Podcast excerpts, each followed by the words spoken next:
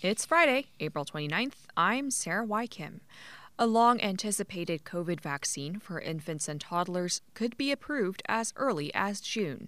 Baltimore's mayor and congressional leaders announced today a multi million dollar investment in public safety. The city's downtown and inner harbor will get a $166 million facelift. And the superintendent of Baltimore County Schools says he wants to stay on after his term expires. It's the Daily Dose from WYPR, our latest reporting on Maryland's COVID 19 response and the local news of the day, made possible by GBMC Healthcare. Maryland's COVID 19 positivity rate has climbed to 4.65%, the highest rate we've seen since February. State health officials reported this morning 1,389 new cases in the past 24 hours, 194 people are hospitalized. But the percentage of those aged 5 and older who are vaccinated has also climbed up slightly to 91.9%. And of those fully vaccinated, just over half are boosted. Governor Larry Hogan is urging Marylanders to get boosted by Monday.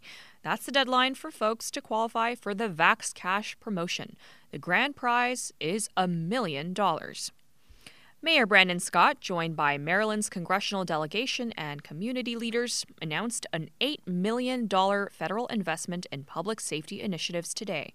Scott said in an afternoon press conference the money will be used to upgrade police technology, improve how law enforcement handles mental health emergencies, and expand partnerships with community violence intervention organizations, among other things. Baltimore County School Superintendent Darryl Williams says he would like to stay on as the head of the school system beyond his current contract, which expires July of next year.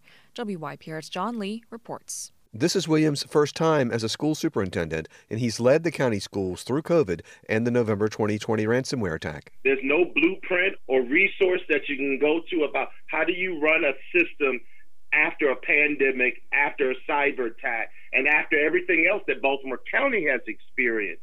But I'm committed to do this work, and I think our system needs that commitment for several more years to come. Williams has had his critics. He angered county officials for not telling them more about the cyber attack, and some parents questioned his decisions about closing and reopening schools during COVID.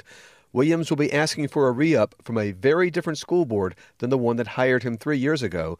Most members are either not running for re election or are not asking to be reappointed to the hybrid board. John Lee, WYPR News. Anne Arundel County Executive Steuart Pittman released his budget for the next fiscal year yesterday. It calls for a property tax rate nearly 3 cents lower than the current rate and cuts tax rates on the first $50,000 of income. The $2.1 billion spending plan contains money to hire more than 350 new teachers and raise the pay of all county school employees. It also includes money to build five new fire stations and to start work on the Crownsville Hospital Memorial Park. There's a new airline in town offering another option for those traveling out of BWI. Low cost carrier Avelo Airlines says it will offer nonstop service to Orlando, Florida, and Wilmington, North Carolina later this summer. The new routes come just weeks after Avelo announced service from BWI to New Haven, Connecticut, starting on May 26th. After operating for three decades, an iconic restaurant in Baltimore's Hampden neighborhood is shutting down. Cafe Hon served up its last dish Friday night. The Foreman Wolf Restaurant Group will be taking over the space.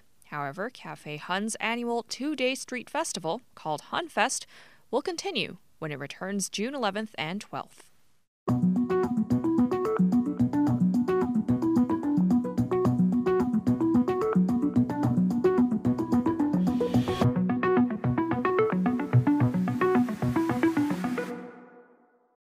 Senate President Bill Ferguson on Thursday highlighted a $166 million investment in state funding to revitalize Baltimore's downtown and inner harbor.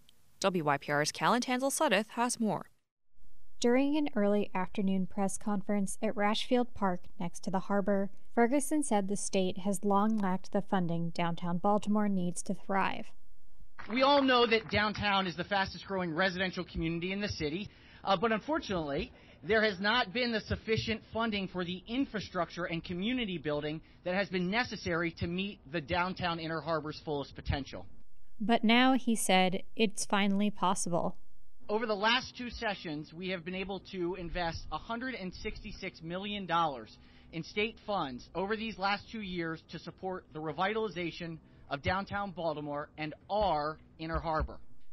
$50 million will be used to move state employees from State Center to the Central Business District. 11.5 million will go to the Downtown Partnership of Baltimore. The remaining funds will be divided among existing organizations such as Port Discovery Children's Museum, the Maryland Science Center, and Rash Field Park. Earlier this month, it was announced that Baltimore based developer P. David Bramble and his company MCB Real Estate would acquire and revitalize Harborplace. Laurie Schwartz, the president of the Waterfront Partnership of Baltimore, said the value in an investment of this magnitude is clear.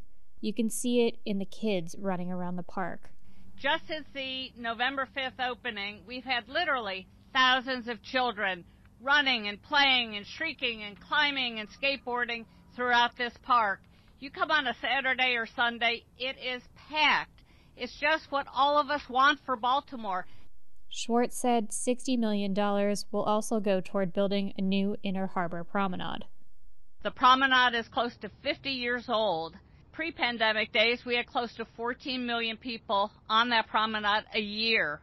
That's a lot of people, that's a lot of trucks, a lot of vehicles, a lot of use, and much of it's outlived its useful life. Delegate Luke Clippinger, a Democrat whose district includes the harbor and is a native of the area, said he's thrilled to see this finally happening. I remember back in the early 80s, in 1980, I think it was, when Harborplace opened. And so many people brought their vision for this part of our city and for what could be the core of an incredibly livable and strong place for all Baltimoreans to come together. Delegate Brooke Lierman, another Democrat who represents the area and who is running for state comptroller, said this is an opportunity to change Baltimore as a whole for generations to come. It's time for us to build and lead and stand on the shoulders of previous generations who had a vision that our harbor place that our waterways would be the best in the nation, that we would take advantage of this incredible gift that we have, and the city around it would prosper because of it. President Ferguson said he also believes revitalization will serve as a deterrent to violent crime. For WYPR News, I'm Callan Tansill-Suddeth.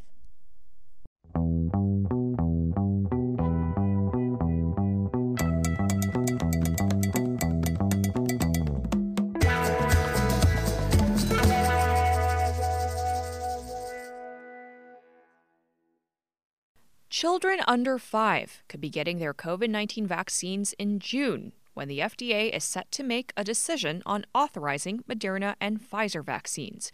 Dr. Leana Wen, emergency physician and former Baltimore City Health Commissioner, says her two children will be first in line when the FDA gives the green light. I feel as if there is hope on the horizon. Moderna said yesterday that its vaccine is 51% effective for kids younger than two and 37% effective for those older. Dr. Wen says that's very encouraging, and the vaccines are comparable to those for adults. Moderna conducted its trial for kids after Omicron became dominant. Moreover, it means the vaccine does its job, which is not to prevent infections. It's to reduce the chance of severe illness. If the FDA gives the go ahead, 20 million children can get their first shots in June, and the vaccine will finally become available to people of all ages in the United States. Parents like Lauren Finnegan have long anticipated this decision. Finnegan is the mother of two kids under five. The first was born just before the pandemic, the second during. She's had to take extra precautions, and now she's not sure what it will mean to be a parent without the pandemic. I don't think I know how my life is going to change because I've never known anything different than this. Finnegan says she was very excited about getting her kids vaccinated when the FDA was supposed to make a decision on Pfizer vaccines for younger kids in February. Then the FDA delayed that decision. At this point, she says she's a little jaded. The June dates are tentative, and the FDA could delay its decision again. Like I said, I'll believe it when I see it.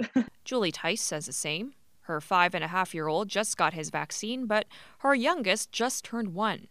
Tice hasn't seen her mother, who is 82 and has dementia, for three years. That is time with grandparents that neither of my kids are ever going to get, and um, that's been that's been really hard. And Ty says she can't wait for her kids to get vaccinated so they can spend time with family and friends, go on field trips, and have all the experiences she says they're entitled to.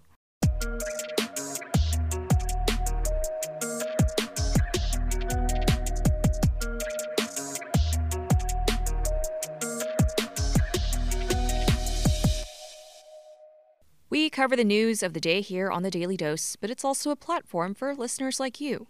Got a thought or a story you want to share about life in the era of coronavirus? Leave us a voicemail to play on an upcoming episode. The number 410 235 6060. We've also got a button on the WYPR app so you can record a voice memo that way too. Just tap Daily Dose comments on the app or give us a call. The number again 410 235 6060. We're always happy to hear from you, and we'll be here for you again on Monday. The Daily Dose is brought to you by WYPR, made possible by GBMC Healthcare. Big thanks to my news team colleagues Rachel Baye, John Lee, Joel McCord, and Callan Tansill-Suddeth. Our digital content director is Jamila Krempel, and our general manager is LaFontaine Oliver.